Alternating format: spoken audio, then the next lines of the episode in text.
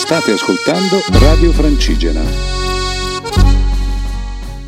Ciao a tutti i radioascoltatori di Radio Francigena, non poteva terminare in miglior modo eh, l'avventura sarda perché siamo arrivati, il, l'ultima tappa l'abbiamo fatta il 10 sera e l'11 eravamo pronti a goderci la finale dell'Europeo e mm, siamo, siamo, siamo riposati la domenica, quindi eravamo già carichi della tensione della serata e alcuni sono andati ancora a farsi bagno anche se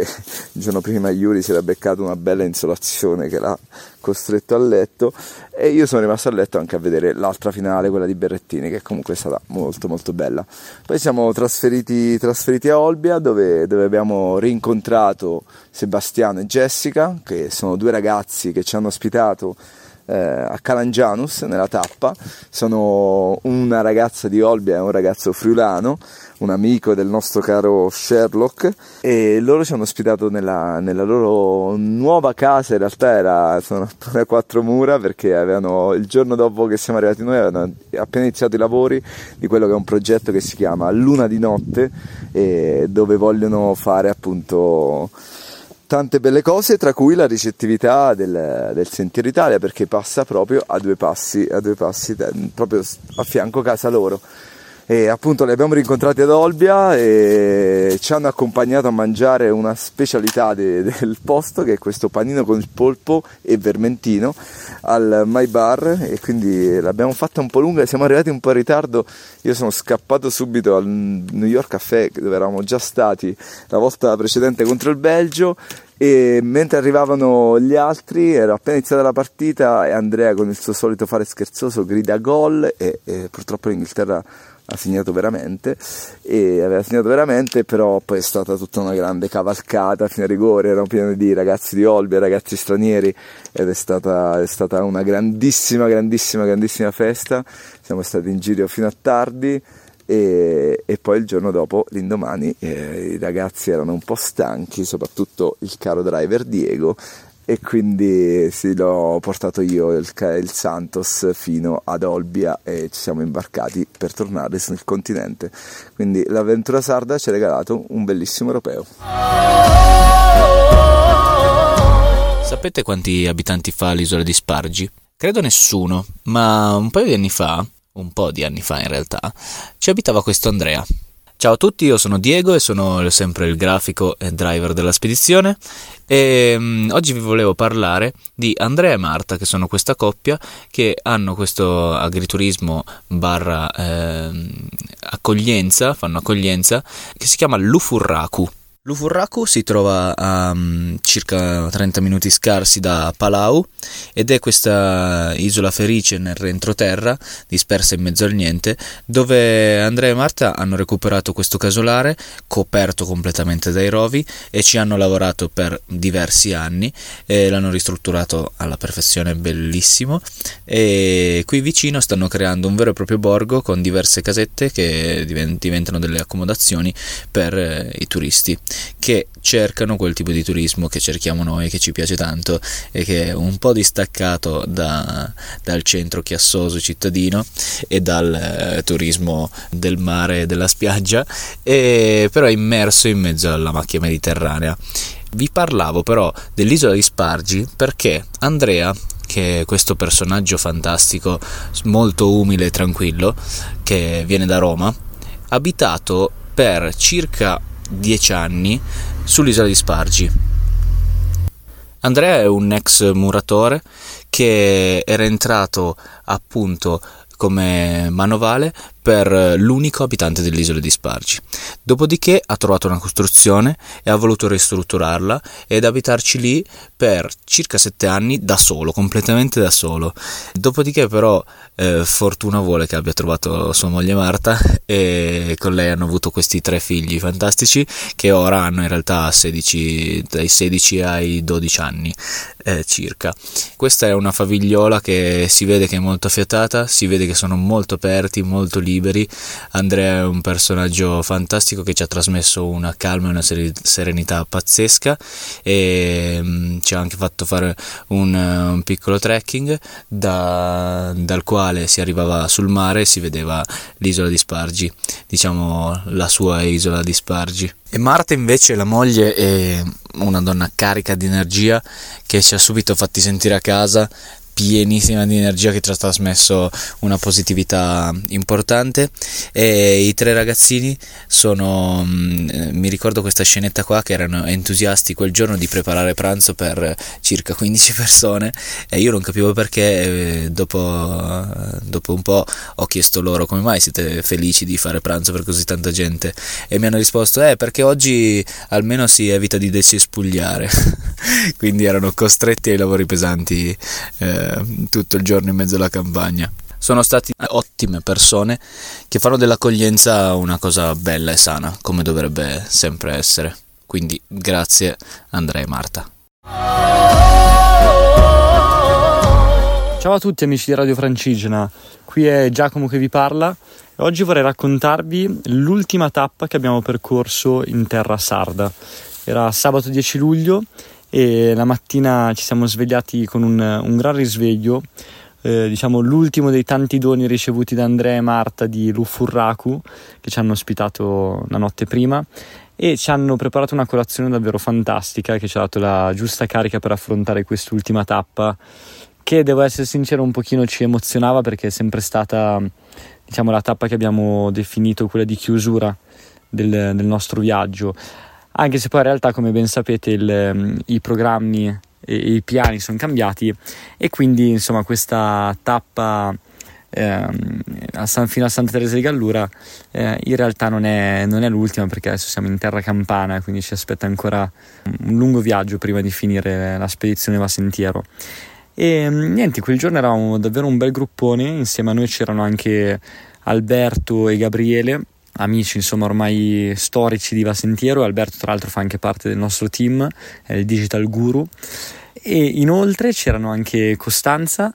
e ehm, queste signore amiche della, della, zia di Sara che ci hanno accompagnato lungo questa tappa. È stato davvero una, una bella compagnia la loro abbiamo chiacchierato parecchio eh, è stato molto bello anche un bel modo per eh, non pensare un po' anche alle emozioni di quest'ultima tappa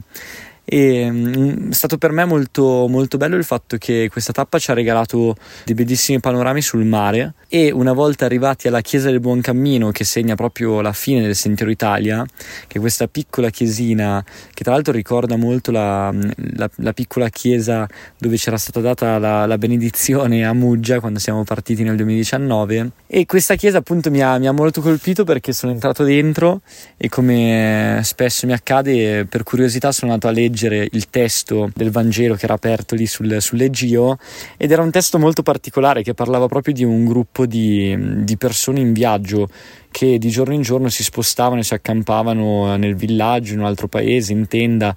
e ho pensato che insomma fosse davvero una, una bella coincidenza. E niente, poi siamo arrivati, abbiamo deciso di prolungare comunque la tappa, siamo arrivati fino alla Valle della Luna, un posto davvero fantastico con queste rocce molto particolari, delle forme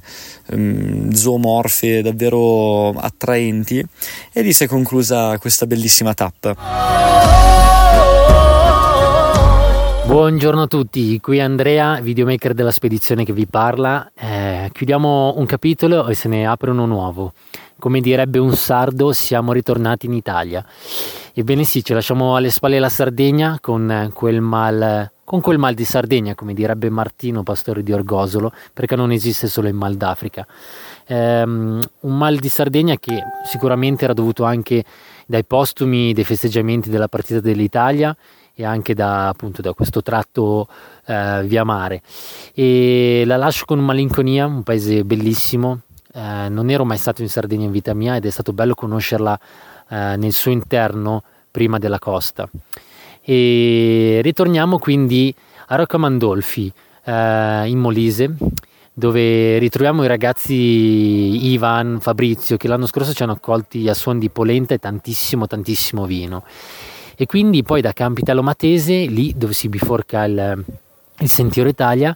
eh, arriviamo a Lago Matese in Campania, quindi in nuova regione, Eh, anche qui una nuova scoperta per me, in realtà eh, è anche bello perché andrò a scoprire la, la terra delle, delle, mie origini, o meno in parte. Eh, I genitori di mio padre infatti hanno origini campane dell'Avellino di, di Mirabella e quindi sarà veramente una, una bella scommessa um, scoprire questa, questa, nuova regione. Ed è stato bello anche rientrare finalmente eh, sulla penisola e finalmente avere sopra le proprie teste degli immensi faggi che ci regalano un po' d'ombra, un po' di pausa da questo sole che ci ha, negli, specialmente nelle ultime settimane, ci ha terrorizzato in Sardegna. E, mm, e quindi è stato bello arrivare in zona di Piedimonte Matese ho questo flash di Castello Matese, questo piccolo borgo dove abbiamo incontrato dei bambini che giocavano a calcetto e ci hanno dato il benvenuto urlandoci un Forza Napoli! Ed è fantastico veramente. In pochi giorni ci siamo già innamorati di questa, di questa regione. Eh, questo cambio netto di, di, dialetto passare veramente dal sardo al, al campano al napoletano eh, in questa zona appunto della provincia di Avellino, di Caserta e, mm, e, di, e di, Benevento. E che dire, finalmente inizia un nuovo capitolo, forse vediamo anche la fine più vicina, adesso che è tutto in discesa, eh, siamo appunto diretti a Reggio Calabria e abbiamo ancora un mese davanti in campagna e immagino che sarà veramente veramente fantastico. Buongiorno cari amici radioascoltatori di Radio Francigena, io sono Martina, la social media manager del progetto. Vi ricordate che eravamo rimasti al... vi avevamo parlato del, del lancio imminente della nostra serie tv che sarebbe andato in onda a breve? Finalmente sono andate in onda le prime due puntate Insomma, noi eravamo tesissimi perché ancora non, ave- non, le avevamo viste in anteprima, ma soprattutto perché eravamo un po' in panico eh, perché non avevamo veramente idea di dove poterle guardare. Nessuno di noi ha Sky e l'unica altra possibilità era guardarle su, su Now TV, eh, però anche lì non abbiamo l'abbonamento. In sostanza però siamo riusciti a eh, convincere questo buon uomo di questa pizzeria dove c'era Sky a farcele vedere, c'era una mega televisione, eravamo tutti seduti nella pizzeria e siamo riusciti anche a convincerlo ad alzare il volume. Beh, è stato veramente mm, emozionante vedersi sullo schermo piccolini piccolini e soprattutto rivedere cose che ormai sono successe quasi due anni fa dalla musica alle immagini, agli incontri fatti, a, noi che forse per una delle prime volte raccontavamo al mondo anche perché cosa ci ha portato a lanciarci in questo progetto e anche cosa facciamo prima di questo progetto. Le puntate erano mh, due, una il cui protagonista era Cambu, l'altra il protagonista era Ako. Quella sul, mh, in cui il protagonista era Cambu si chiamava Identità di confine e il focus era sul, sul Friuli Venezia Giulia, mentre quella di, di Giacomo, ehm, in quella di Giacomo il focus territoriale era quello del Veneto e del Trentino e ehm, raccontava diciamo di questo sentimento che in Trentino viene chiamato, eh, si chiama Eimat, quindi diciamo dell'amore, del prendersi cura del proprio territorio, una cosa molto diffusa in, nella montagna veneta e trentina. È stato anche bello condividere questo momento con degli amici che ci hanno, che ci hanno raggiunto eh, in questi giorni per camminare insieme, ci hanno dato subito i loro feedback, le loro impressioni e la cosa che, che più ci ha fatto piacere è il fatto che ci, avessi, ci, ha, ci abbiano detto che la cosa che hanno trasmesso queste prime puntate è proprio la gioia dell'esperienza del cammino, degli incontri, quindi il fatto che che non, non, ci siamo mai focalizzati tanto sulla fatica, ma quanto più sulle cose, diciamo, che ci hanno emozionato positivamente. Vi ricordo che eh, dal lunedì prossimo esce la terza puntata, quello successivo ehm, la quarta quindi potete guardarle sempre su Sky e eh, anche eh, su Now TV facendo un abbonamento. Per, facendo l'abbonamento contate che il primo mese costa solo 3 euro e le altre le prime due puntate rimarranno comunque mh, mm, online cioè rimarranno comunque continueranno a ridarle su Sky e le troverete sempre anche su Now TV le altre 4 invece perché sono 8 in totale le daranno da settembre in poi. Quindi stay tuned e vogliamo sapere cosa ne pensate. Alla prossima